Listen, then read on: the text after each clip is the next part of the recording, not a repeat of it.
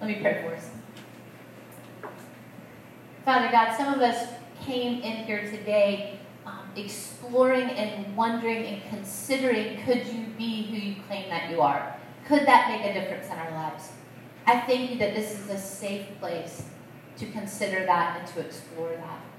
Some of us have barely started a faith journey. Some of us have been running and stumbling after God for quite a while now. We're all on a journey in different places. But Lord, would you use the life of Abraham today to just speak into where each of us is on that journey? Would you, would you use the words and the stories and the moments of his life to teach us a little bit more about who you are and as a result, who we are? I humbly ask that in the name of Jesus. Well, Ruth Graham tells a story. Billy Graham's wife used to tell a story before she passed. They had a whole slew of kids. And she would tell the story that, you know, so many times Billy Graham would be gone for weeks and weeks and weeks because he traveled the world teaching. And so she would have the kids alone a lot. And one day she had them in the car and they were headed up to Montreat where they have a home. This two lane road. And listen, this is way before seatbelts. So I don't know how many of you in here remember four seatbelts, but this is what kids do. Doing, doing, doing. There's no staying still. They're on this two lane road up to Montreat and they get in construction traffic and it stops for an hour. They're in this, all the all the moms are starting to get hives, right? For an hour, they're sitting in this car with these four kids who are bored out of their mind. She said, "I was losing my mind. I thought about just starting to toss kids out, right? She said, she actually said, I, I threatened to put one of them in the trunk at one point. So finally, after an hour of being in the car with these kids, the traffic starts moving and, and they get to the end and there's this big sign and it says, Construction completed. Thank you for your patience. And she said, I'm going to put that on my tombstone. And she did. If you go to the Billy Graham Library, um, where she is buried now beside her husband, her tombstone says exactly that construction completed. Thank you for your patience. And you're saying, why share that story this morning? Because I think as we talk about what is faith, I mean, what is what does faith really look like for our Monday through Friday? And, and as an example of that, we're looking at the great faith chapter in the book of Hebrews, chapter 11, and all these people of tremendous faith. We could slip into going, wow, look at those amazing leaps of faith that those people took, and miss the construction of their faith. We could think, man, look at Abraham and Noah and Rahab and Sarah and Isaac and Moses and this incredible faith they had. And man, I'm just like, Abraham's here, and I'm like, Psst. but we miss the construction, the becoming of their faith. And here's the thing about our God, friends. This is something I want you to hold over the whole message this morning.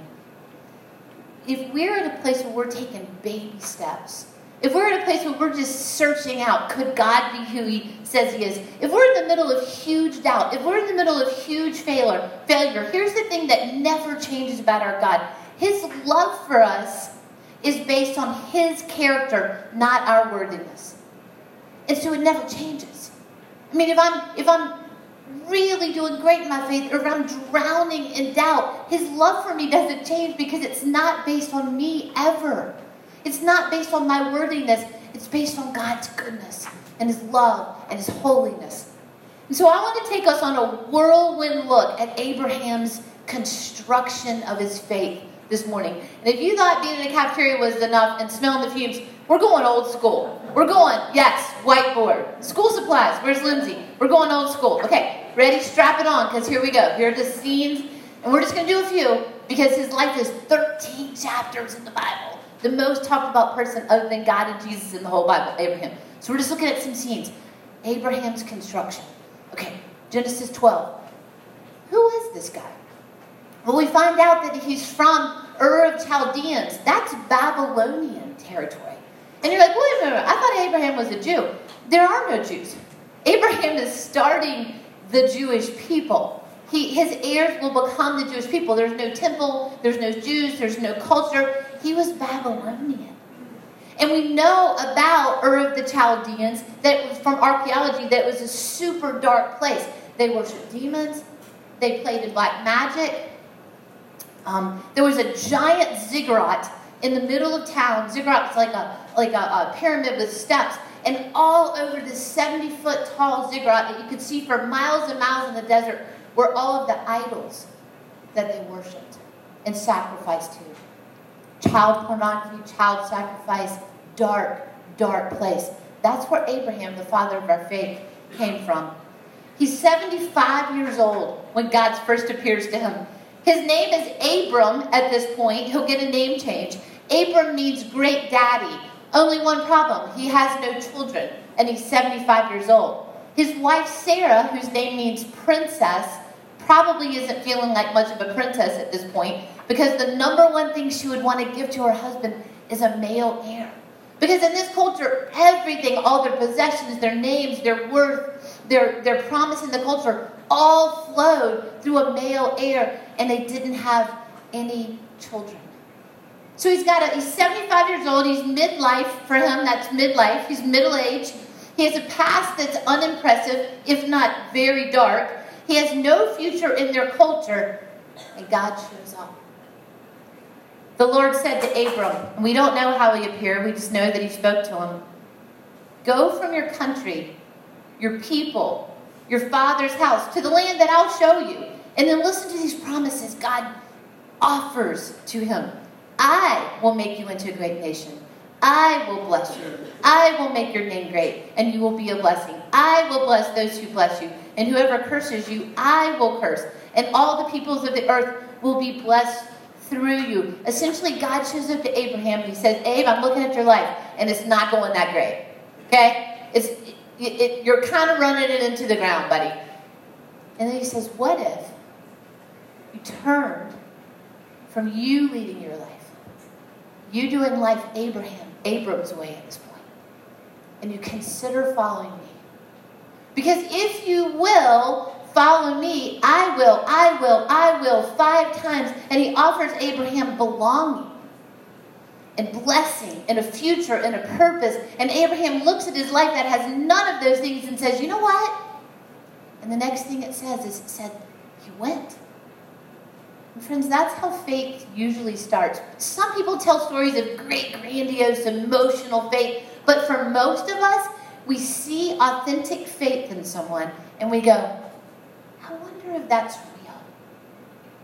And that's exactly what Abraham did. He took the very little he knew of God. I mean, there's no Bible, there's no church. He's had this one encounter with God, and he takes the risk saying, I wonder if this is real. And he steps into faith. And I think at that point in his faith, he was hopeful. He was hopeful that maybe for the first time, this, this might bring a full life that he had literally never known. I think he was intrigued. And I think that's how most people's faith starts. So, scene two.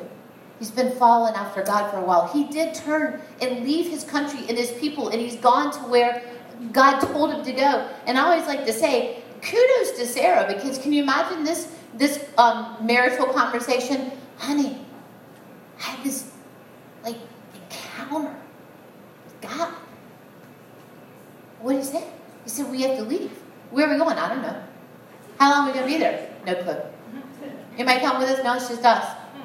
At, at, that point, if I'm Sarah, I'm like, did you change the wood that you put on the fire in your? Because something is not right. So Sarah doesn't encounter God, but she goes with him.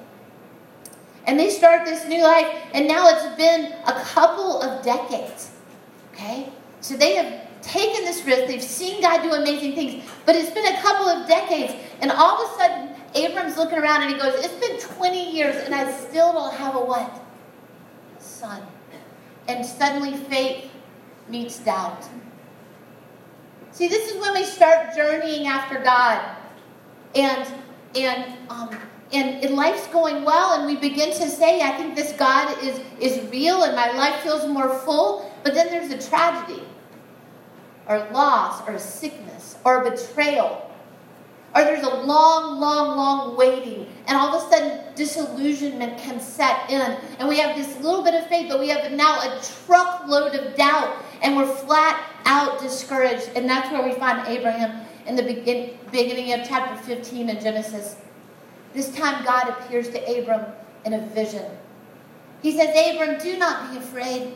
I am your great shield and your very great reward. And Abraham just looks at God and he says, God, my household, all my people, my family are going to go to this servant in my home because I have no heir. It's been, it's been all these years, I still have no heir.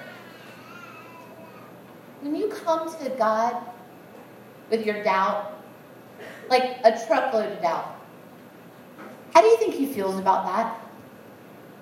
How do you think he feels? Do You, did you have the sense that he'd be angry if you doubt? Or, or that you should hide your doubt? I, I feel that way sometimes. And I want you to know that again and again and again. And in this moment in Scripture, when Abraham pours out this doubt to God, I'm just not sure you're going to come through. God meets it with assurance and kindness and the repetition of his promises. He takes Abraham outside. It's in the desert. No lights, only the lights of the stars. He takes him outside and he says, Abraham, look up. Can you even count the stars? Can you even count them? He said, Abraham, that's the number of heirs that you will have. And Abraham listened to God and he felt God's encouragement and he felt God's love and he felt God repeat his promises. And then it says this Abraham believed the Lord. And God credited it to him as righteousness. Now, when we say that word believe in American culture, we, we can use that word purely as intellectual assent. Like, I believe I should be working out every day. Okay? I believe I'll be healthier. I am not working out every day. Okay? So that means I intellectually agree that that would be a really good idea. Belief in the Bible, that word believe, when Abraham said, I believe you, God, it means I trust you. It means I'm going to follow after you. I'm going to step into this. I'm going to chase after you to the best of my ability. And here's the beautiful part for us God didn't say, well, once you get that going really well, then I'll say you're righteous. You're right with me. He said, Abraham, I'll take your little tiny bit of belief, your little tiny bit of trust, and I'm going to credit that to you as righteousness. That we're right now that little bit of trust, and I'm, I'm in. That's all I need, Abram. But then he goes even farther. He takes Abram's doubt, tiny little bit of belief, and all that doubt, and he says, Abram, go and get a heifer and a goat and a ram and a dove and a pigeon, pigeon and, and slice their bodies in half and put half of the animal over here and half the animal over here so there's a pathway between this gory blood and this was a blood covenant. And, and one person would stand at that end, and the other would stand at this end. And as we passed by each other, we would make a blood covenant for the covenant, with the agreement we were making. And if I did not keep that covenant with this person, I'm saying, may what happened to these animals happen to me if I do not stand by my word in this covenant. Aren't you glad we can just sign things with our name now? In this vision, Abraham has these animals laid out. And wait for it. Here's the kindness of our Lord. The God of the universe moves through in a smoking fire pot towards Abram, saying, I am making a blood covenant with you, Abram. I will do these things. God meets his doubt and his disillusionment with kindness. He takes a tiny little itsy bitsy bit of faith and a whole lot of doubt, and he pours his love and kindness and promises upon it. Well, sometimes when things still, and they're still waiting, we can get impatient. We can get impatient and we think, you know what, I'm going to help God out. You know, usually this happens in people's lives um, because of greed or fear. Because they look around at their life and there's something that they want that that is is not being given to them. And a greed sets in and, and it says something like, you know what, I want what I want and I'm gonna go get it. Even if I have to sort of slip around God to do it. Or it looks like fear. I want this relationship, or I want this contract, or I want this house, or I want this, fill it in with something that you would want, that you're fearful might not come into your life. And so you begin to manipulate things and make it happen. And if you have to, you'll step around God to do it. So that's what happens. Chapter 16 Sarah goes to her husband Abram and says, Hey, so I have an idea. We got no son. God said he was going to give us a son. I, think you should sleep with my maidservant Hagar, and, and maybe we'll be given a male heir. And every wife in this room is going, What kind of fresh madness is that? Like, that is craziness. Why did she do that? It was the culture. It was absolutely accepted in the culture. So, what she did was she laid on top of this faith and this, this instruction by God, she laid culture on top of that. And I wonder 300 years from now what people will look back at us and say, what kind of fresh madness was that? Because we laid American culture on top of what God has told us to do. That's what happened. And Hagar did have a son, and his name was Ishmael. And it basically almost tore their family apart. And Ishmael is the father of the entire Arab world. And so Islam goes all the way back to Ishmael. And if some of you know the story already, Abraham is given a son by God, and Abraham and Sarah, and that son is Isaac. And Isaac then is the descendant of the Jews and the Christians. And so to this day, in the Gaza Strip, the Arab world, heirs of Ishmael, and the Jews and the Christians are warring with each other because of that decision that Sarah and Abraham made. It was not plan A. Well, Ishmael's 13 now. God hasn't heard, I mean, Abram hasn't heard from God in 13 years. If I'm Abram, I'm thinking, yeah, after that last round, he's done with me. God's out. He wasn't.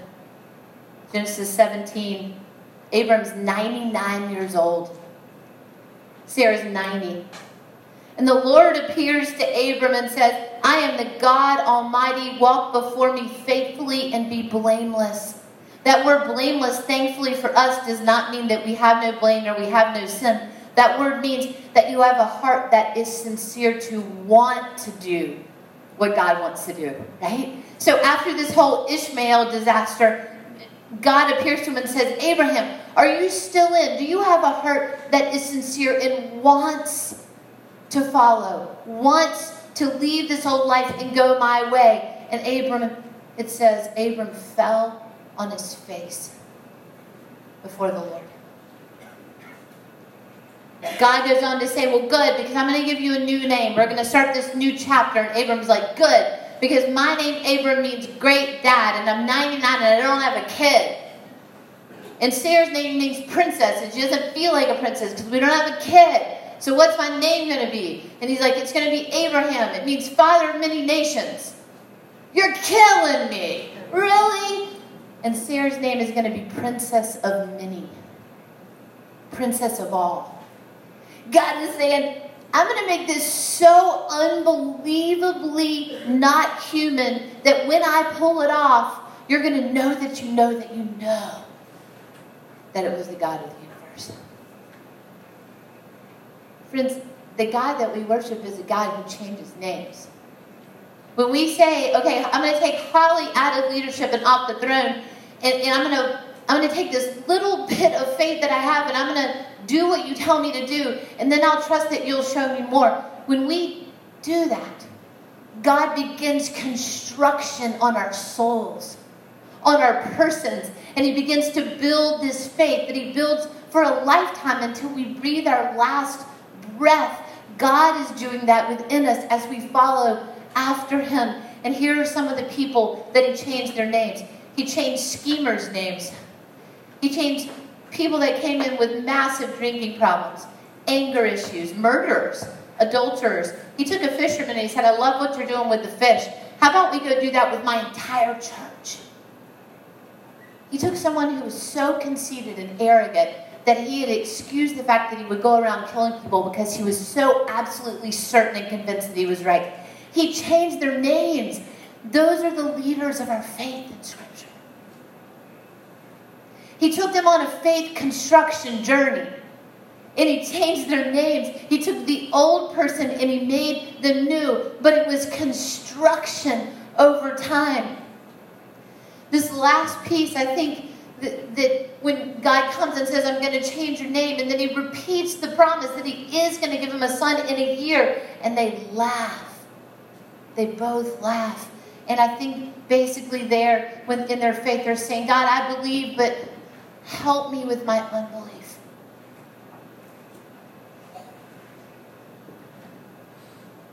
Help me with my doubt. I believe you are who you say you are, but God, I'm running out of steam here. Please. And then it comes to the final great scene. Go back and read this this week if, if you're willing. Genesis uh, 12 through 25. Unbelievable story about this man. This is where he takes a great leap. Sometime later, God tested Abraham. Now, we think Isaac was at least in his, his teens. He could have been in his 20s. Some scholars think he was 33, the age that Jesus was when, when he was um, crucified.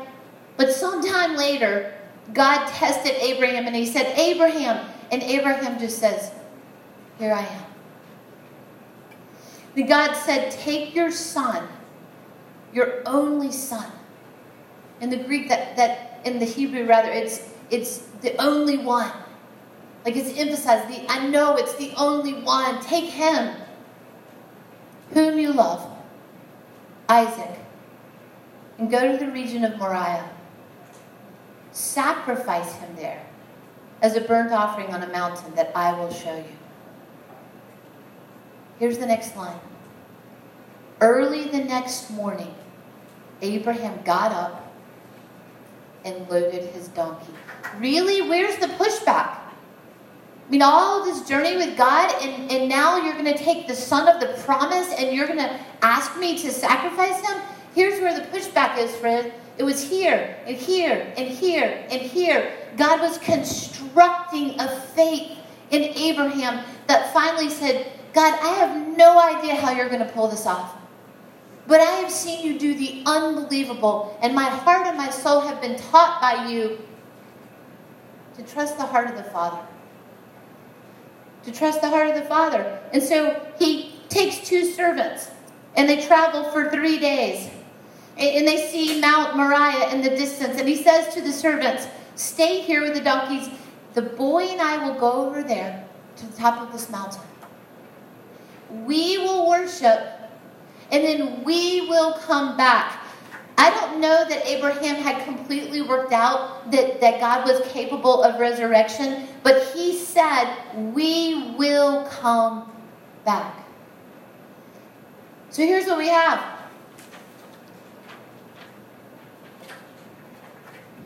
We have Isaac, the son of the promise. He's a miracle. It's a miracle birth. He's an only son. He's the only son. He traveled with his father to Mount Moriah.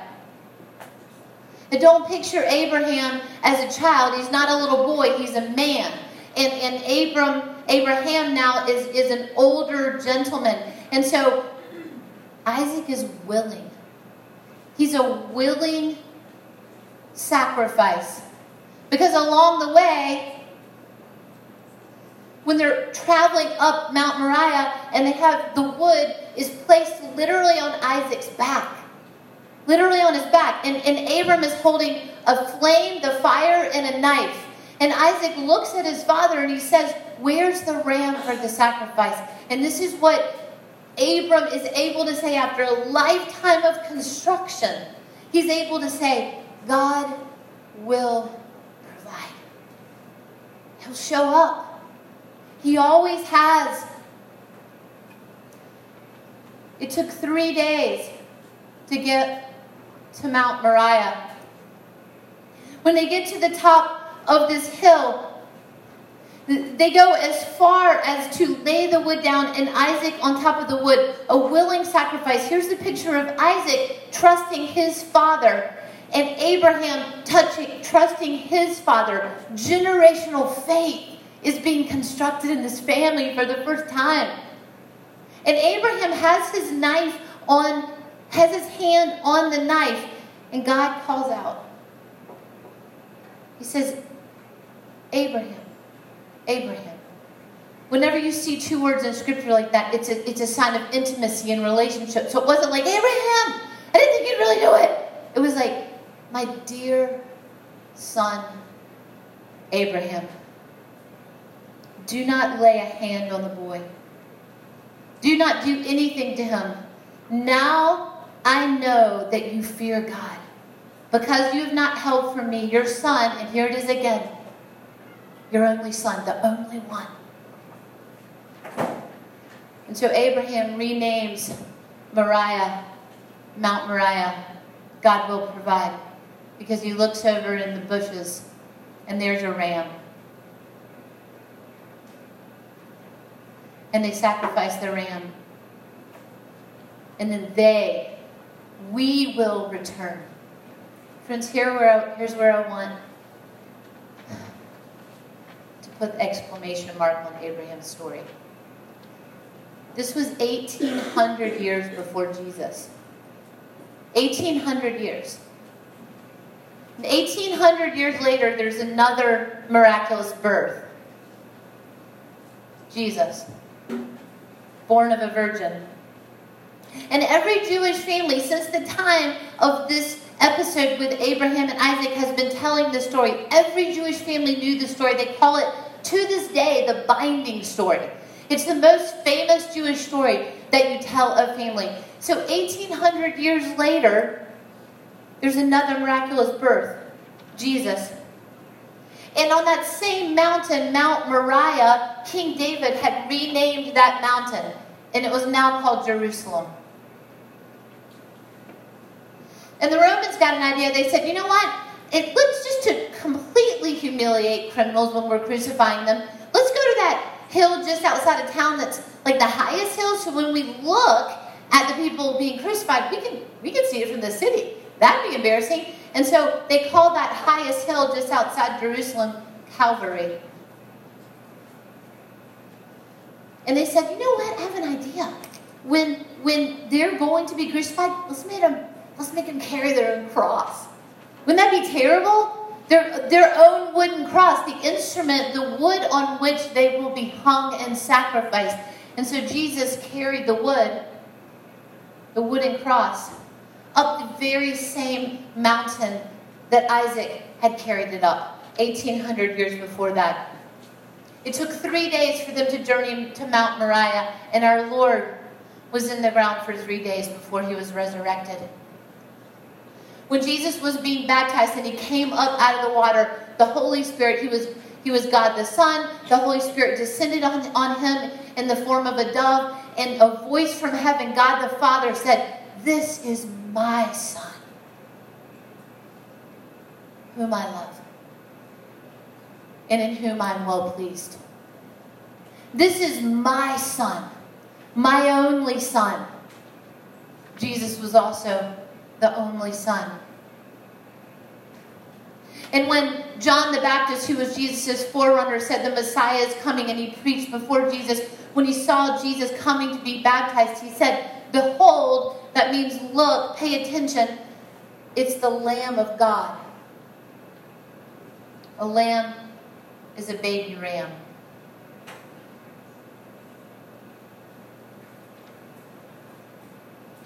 The first time love the word love is mentioned in the Old Testament is in Genesis 22.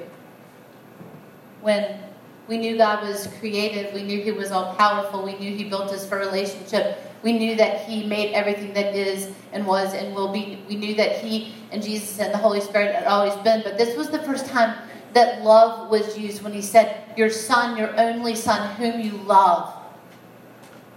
The first time love is used in the New Testament is at Jesus' baptism when, when God's voice says, This is my Son, whom I love.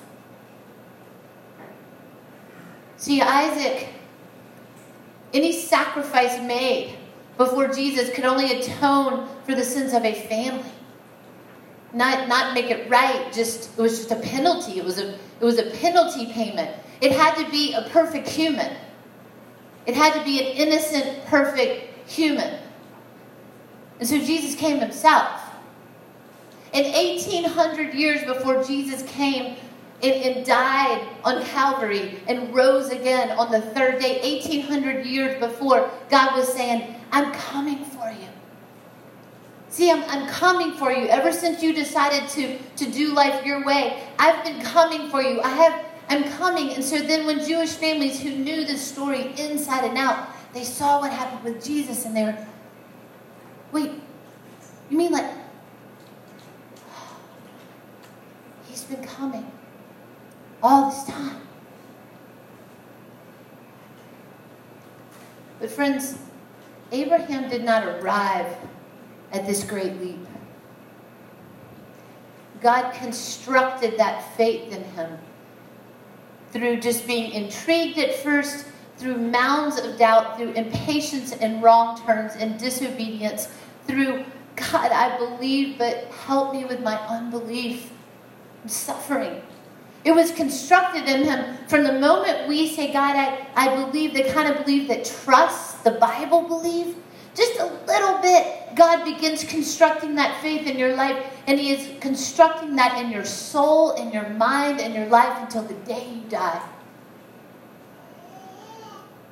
If there's something that I relearned from Abraham in the past few weeks as I've been studying these scriptures, it's God, help me as I journey and grow in my faith to trust the heart of the Father more trust His goodness, to, tr- to believe that He will provide, to look back and see His faithfulness and let that build my belief in His current goodness. God, help me to trust the heart of the giver, the God of the universe, more than I grab hold of the gifts that I think I need so much, that I think I need to control and ordain how they're used. Help me to trust the heart of the Father, the great giver of all good things, Lord. Help me to fall more in love with you instead of clinging to my gifts. Help me to trust the heart of the Father. Let me pray for us.